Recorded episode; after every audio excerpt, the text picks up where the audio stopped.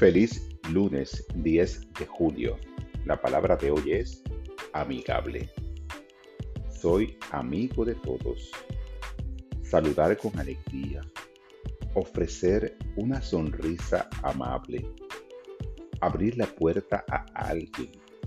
Son gestos amigables que la gente puede hacer por los demás para alegrar sus días. Cada acto amigable de una persona puede inspirar armonía en todo grupo.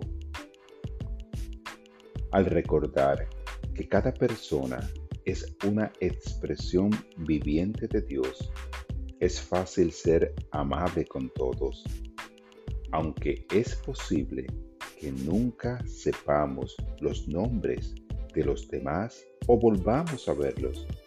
En este momento sagrado veo a todos como amigos. Mis amigos y yo éramos extraños en un momento dado, pero nuestra amistad surgió cuando descubrimos intereses y objetivos comunes.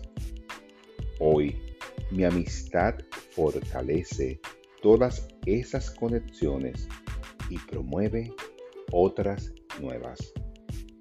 Esta palabra fue inspirada en la tercera de Juan. Amado, procedes fielmente cuando prestas algún servicio a los hermanos, especialmente a los desconocidos.